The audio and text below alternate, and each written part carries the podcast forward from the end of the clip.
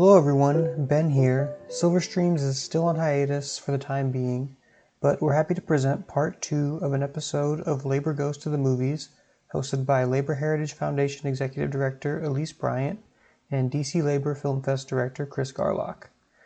Chris continues his conversation with our very own Todd Hitchcock, this time drilling down more specifically on the lineup of our ongoing virtual DC Labor Film Fest, which you can find at our website afi.com/silver. So please enjoy part 2 of Todd's appearance on Labor Goes to the Movies. The Lunchroom is a terrific film from Argentina. This is more in farce allegory mode, but it's similar to Eaton Falls in that we have someone moving from the labor side of the aisle to the management side of the aisle, which, guess what, creates some frictions. Really? Yeah. From some of the coworkers that she is now managing. That's Todd Hitchcock, Director of Programming at the American Film Institute's Silver Theater and Cultural Center in Silver Spring, Maryland. On today's special edition of Labor Goes to the Movies, we've got part 2 of my chat with Todd. This is where he gives us his top picks of this year's DC Labor Film Fest, which is happening online in the AFI's virtual screening room, where you'll already find one great film, Work Songs, available for viewing now, as well as the entire Film Fest lineup. Let's start off with the trailer for Haymarket, The Bomb, The Anarchists, The Labor Struggle, which is now screening online for free. Check the show notes for the link, or go to dclabor.org and click on DC Labor Fest. There will be 2 labor discussions with director Adrian Pravica today, Saturday, May 1st, International Workers' Day. The first is at 8 p.m. Eastern Time with labor historians Joe McCartan from Georgetown University and Stephen Brier from the CUNY School of Labor. The second, at 8 o'clock Pacific Time, is with labor studies professor Dana Frank. Both will include Q&A with the audience, so you'll get a chance to talk with the filmmaker and with the labor historians as well. All right, here's the show.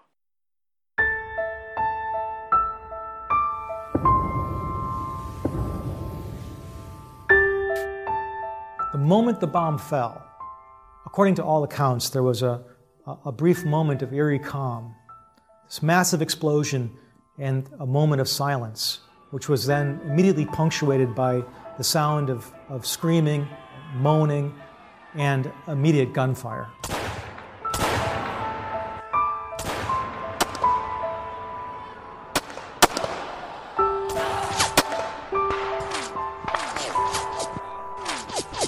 The young police officer Matthias Deegan was closest to the bomb when it went off. His femoral artery was severed, and he bled out in a few minutes, right where he lay. Some of the wounded were taken to the Des Plaines Streets police station, and they were collected in the police basement and left there to their own devices, eventually to be tended by the nurses and doctors who were upstairs tending to the police officers' wounds once they were done. One of the workers who was killed in the street was bundled off to the police station and put up on a table in the midst of the wounded workers who were assembled there, perhaps as a warning.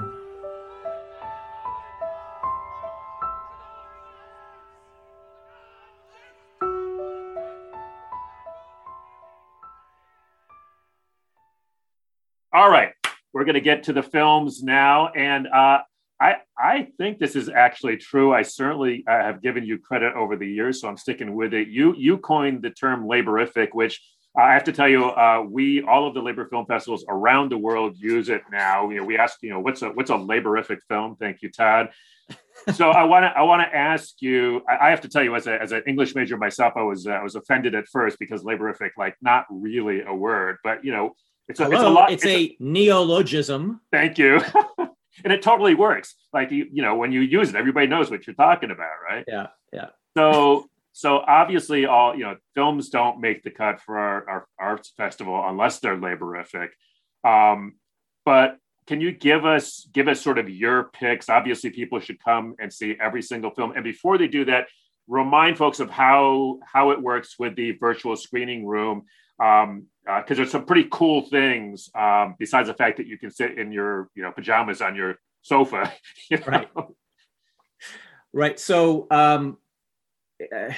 imagining that some of the listeners out there are very familiar with streaming things at home, and some maybe haven't done it that often, maybe some haven't even tried it yet. It starts with going to our website, which is afi.com/silver. And from there, you'll very quickly see where to click through to either the Labor Film Festival listings or an individual title.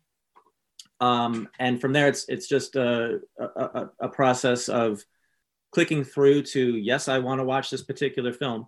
Most films are going to be available for $5. We have a special price in place this year, which is wonderful to make films more available, easier threshold of availability.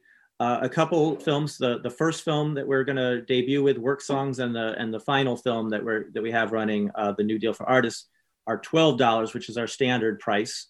And that's just reflective of the fact that those films are actually new releases in this moment in time. I want to jump in on that because I was talking to somebody else about this. I want people to understand that. So the money does not go to the Labor Film Festival. It goes to support AFI, the distributors, this entire, and we're not going to get into all of the details here, but besides the fact that $5 is an absolutely terrific price, I think people, my recommendation to people, this is investing in AFI. We want AFI to be around for the next 20 years of the Labor Film Festival. So whether it's $5 or $12, that money is all going to the whole ecosystem that makes you possible, right? Exactly. Yeah. Thank you for that. And yeah, for after you've made your selection, it's just going to play through online in the way that other things that I'm imagining have watched online will play. The main thing I want to make sure everyone's aware that whatever date is listed as when a film debuts, Work Songs April 29, that's not the only day that it's available, and it's not right. A time. Beginning April 29 all the way through to the end of the film festival, June 6, anywhere in that range of dates, that film is available to play. So we will be rolling out additional titles every 2-3 days on the schedule throughout May, and that's just the debut date. That film remains available all the way through to the end of the festival. That's very cool. Yeah, all right. Including, as you'll see, once you purchase your digital ticket to view the film, you'll have the option to pause the film. You'll have there's a period of time for when you don't have to start it immediately. You can purchase it and then start it a day or two later. All that's explained on the website. So if you're navigating with your laptop, it'll play on your laptop. But additionally, you can either cast it to your TV if you have, for example, a Roku will allow you to do that. Yep. Or you can go into Roku and go to the Eventive channel. If you don't already have it installed, look it up. And you can access it all through your television in the same way that you do any other channel that you use on Roku. So that's a key point, is to know that Eventive, that's with an E, that is our platform that's plugged into our main AFI Silver website that allows all of this virtual cinema to happen. So that's a good point, because frankly, I've done casting and it works, but it's a little complicated if you don't actually know what you're doing, like me. So that's a good tip on going to Eventive, right? Yeah, right, and there's some other variables involved with that and buffering. So including, you can make the purchase on the laptop, which might be easier to do. Right. And then you can go separately look up Eventive and access your purchase. It will work that way. So that's a key thing to know about having Eventive. So, I'm sure there's a range of awareness and experience out there and preferences, but it's not the case that you can only watch it on your laptop. You can still get it over to your big TV and enjoy it there. And I think the other main point is just the ability to watch it, pick a date and a time that works for you. The trade-off, obviously, is that we don't get to gather together in a theater yet, hopefully soon. But it's a nice trade-off to be able to watch it at your convenience. All right. So let's wrap up with your sort of, what are you most excited about in this lineup this year? We talked a little bit before we started the podcast. You actually are pretty excited about the lineup this year. I am. Every year I think we have a terrific, interesting selection of films, and we believe in everything going out, and then some things do better than others in terms of attendance. That's just the nature of these things. What I'm excited about this year is, yes, it's a varied selection of films, but I like that we have a number of things that just feel really of the moment, plugging into things that people might want to engage on right now. And I'll get to that in a second. I feel like we should talk about Work Songs first, because that's kicking off. That's kicking off. Did I say April 29? Today is April 29. Yeah. You can see that. You can see that now. And you should. You should. I absolutely. We had the filmmaker on. I love him, by the way. He is just a cool guy. Has a very interesting. Mark Street. Mark Street has a very interesting interviewing technique. I honestly, when I first started watching, I was like, really? It is not what you'd call polished, but it totally works somehow. Yeah, well, is it polished or is it not polished? I think he's focusing more on letting his interviewee tell the story. Absolutely. So yeah, holding back maybe, just very perceptive, both visually and audibly, to the environment around him. And this whole project, it's the simplest in conception. I'm going out into the street, and I'm going out across the country, and I'm going to just talk to workers about their experience as a worker, whatever the field is. Tell me the craziest cab fare you ever had, the weirdest cab fare you ever had, to a cab driver in Pittsburgh. Just get him talking, and then on his side, just listen to what they have to say. And when you add that all together, it's such a mosaic of people and their experience in their working lives, and it's kind of beautiful too. All this, again, the variety of people and places that we see in the course of the film. But his inspiration is Studs Terkel. So absolutely, I wanted to get that out there. I'm sure a name very familiar to many of your listeners, and someone who journalistically and as a writer, engaged in a similar thing and was really big on oral history and interviews.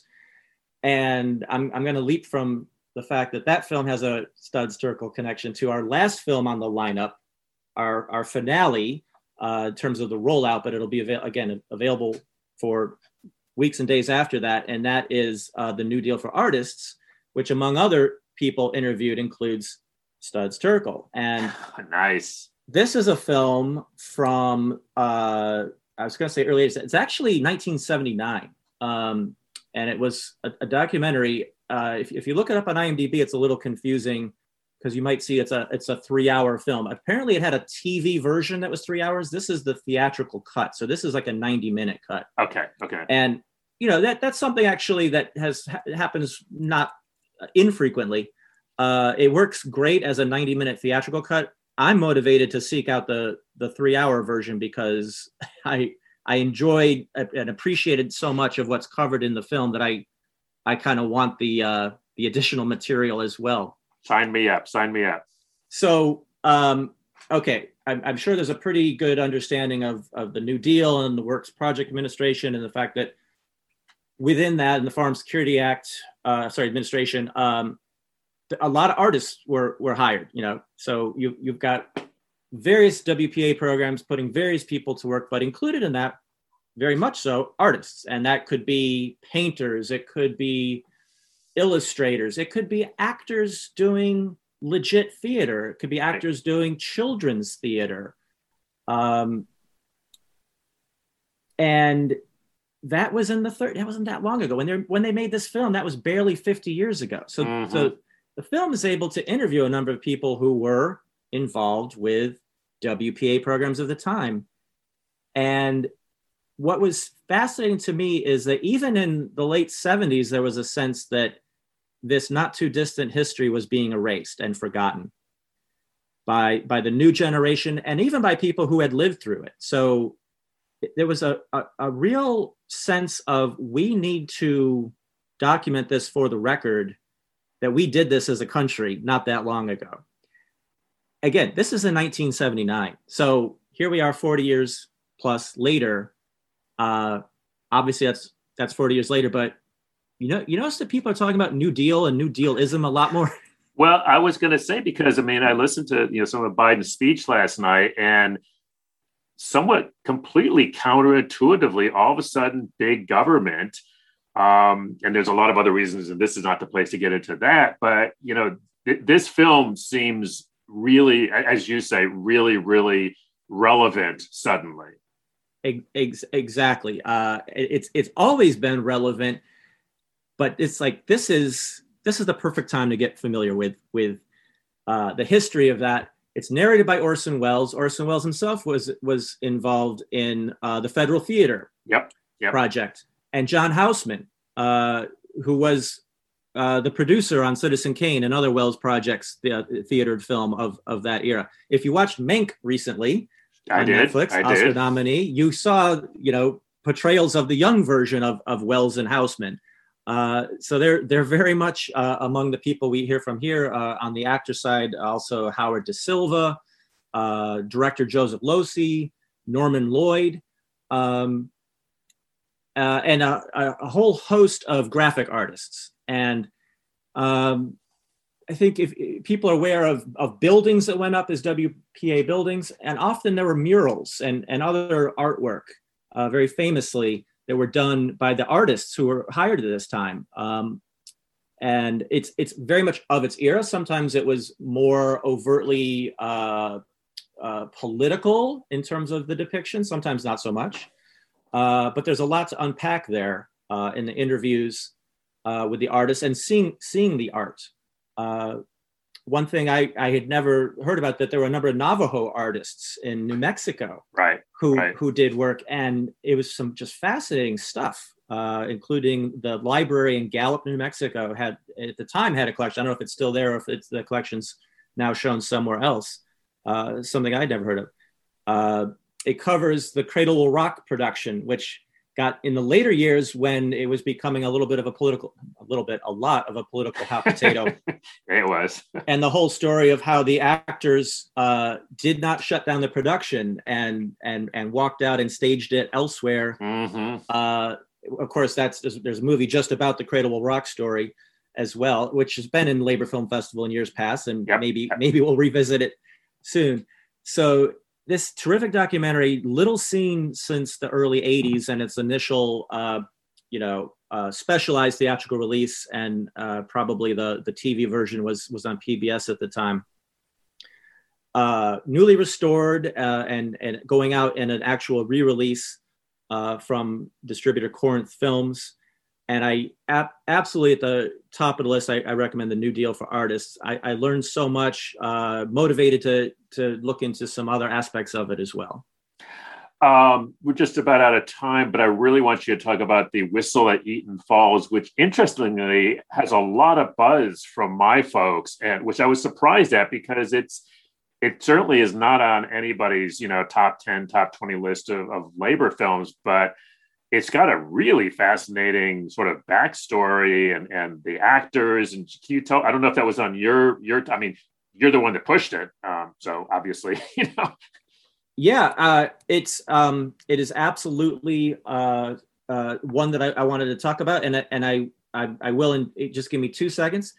I want to plug, because it's so similar in the era and the timing, another documentary this one's from the late 80s, but very similar to New Deal for Artists in that maybe people remember it from way back as a PBS airing, but it's been little seen since, and that is Ida B. Wells, A Passion for Justice. Mm-hmm. Ida B. Wells, definitely a name and a career as a crusading African-American journalist.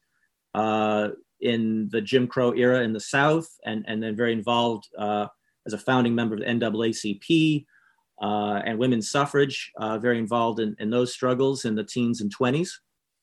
And well, I was just going to mention that there's a nice sort of synchronicity. You've got that, you've got Miss Marks, the Chambermaid, and Nasrin, which to me are all sort of thematically linked in a way.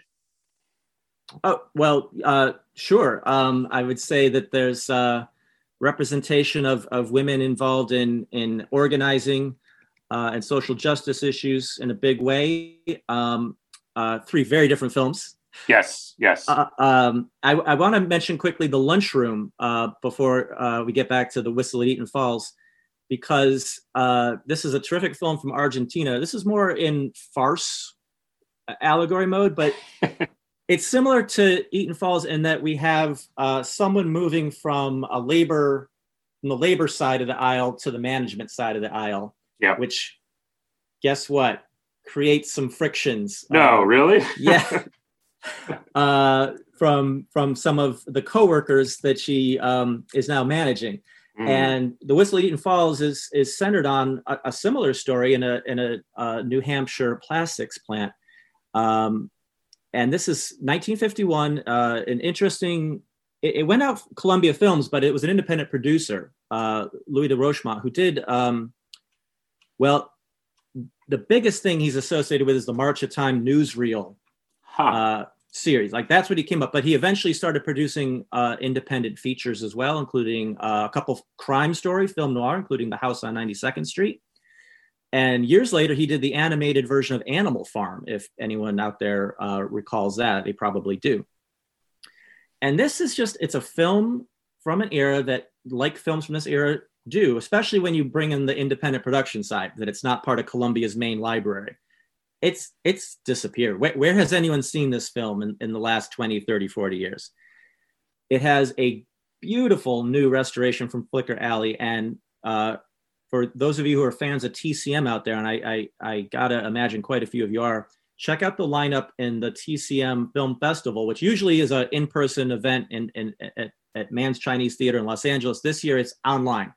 So everybody gets to tune in to what TCM is showcasing. I think it kicks off next week, May 6th, on the channel. If you get TCM, you can watch everything. So it's this is the last film we plugged into the lineup this year because I just found out about it. I found out about it because it's in the TCM lineup, and I immediately sussed out from the description, this is up our alley for the Labor Film Festival. Let's find out more. I contacted Flicker Alley, got a screener, checked it out. We absolutely want this. Can we schedule it? So the restoration is premiering at TCM's festival online, and a few weeks later, you can see it as part of DC Labor Film Fest. The film stars Lloyd Bridges, very, very young Lloyd Bridges. Very, very young. Every inch Lloyd Bridges, as you associate him with various film and television from his career, as the head of the union at the plastics plant, who is kind of the surprise pick to succeed to the president of the factory. The factory's got challenges this is not the graduate era of plastics. This is a very early phase plastics industry in a mill town in New Hampshire, which is actually the area that Louis de Rochemont was from originally as well. So he knows it well. And production's down. They got a big loan. They've just put in new machines. The new machines, they keep saying one man can run two machines. Well, this is an issue with the union contract. This movie, it'd be very easy to assume, well, Hollywood's never really done that. Hollywood's never really got engaged with the union story. This movie is 100% the union story. Mm-hmm. I mean, it's contracts, it's negotiations, it's meetings. And it's also factionalism because it's a Hollywood story. You got to have a little drama, right? So the baddie in the movie, the guy who's just malingering and wants to go to the barricades, not so much because he believes in the issue so much as seems like he's just got a bad attitude and relishes a fight, is played by a character actor named Murray Hamilton. Now, Murray Hamilton, I don't necessarily expect everyone recognizes the name. He was the mayor in Jaws. He's an immortal for that role. Oh my God! Nearly 30 years later, and you can you can see as the younger version of himself, you see it, and he's almost like an Iago-like character in this, film. Interesting. He is a lot of fun. There's a young Ernest Borgnine in the movie. Looking very earnest, Borgnine. I mean, again, same thing. I mean, you'll recognize him immediately. Yes. And, you know, maybe the movie starts a little old-fashioned with sort of old-timer narration at the beginning. Hang with it. You will get so involved in the story as it goes along, and it just builds and builds to this incredible finale.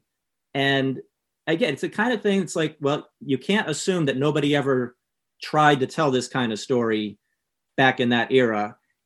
It's fallen through the cracks. It's not, we're not aware of it, but this is a fascinating curio, a real window into the time of America and how people talked about these kind of issues at the time, but also one I think that's got a lot to say to today's viewers. And I think that having, and we've always tried to do that in the Labor Film Festival, it's part of AFI's brief is, you know, is to bring you the, as new as possible, from the, right from the film festival circuit, but also always to put in some of those classic films, maybe ones that you remember that you haven't seen in a long time, but also things like this that, are not on anybody's list and are these hidden gems. And that to me is very exciting and is the reason that when we wanted to do this in DC, we didn't go anywhere else. We just went to AFI and to, of course, Murray Horowitz, of course, who I listen to every Sunday night now on the big broadcast. Right. But we knew that AFI was going to be our home for this. Well, we're glad you did. We've over the years, we've focused on newer films, but we always worked in a classic along the way. And, certainly, The Grapes of Wrath, something like that. We'll show that again at some point. I really like this year that we have something that hasn't been seen in so long and deserves to be seen. I really look forward to talking about this one with audiences after we get it out there. And then also those documentaries, which have so much to offer for viewers right now. So number in terms of our classics or new restoration re-release titles, things that have not been around and seen much of late. And this is absolutely the time to get them out there for people to see. Well, Todd Hitchcock, we could talk films for hours. We're going to wrap up this show. Thank you so much, not just for being with us today, which has been wonderful, but all your hard work and, of course, the whole team there at AFI Sober for bringing all these great labor film to us. We're always going to have an asterisk, Todd, for 20 asterisks, actually 21 years. But it's been wonderful, and thanks so much for being with us. Thanks, Chris. That's all wonderful to hear. Right back at you, and I hope people will check out multiple titles in this year's Labor Film Festival lineup. All right. Take care. You too. Bye.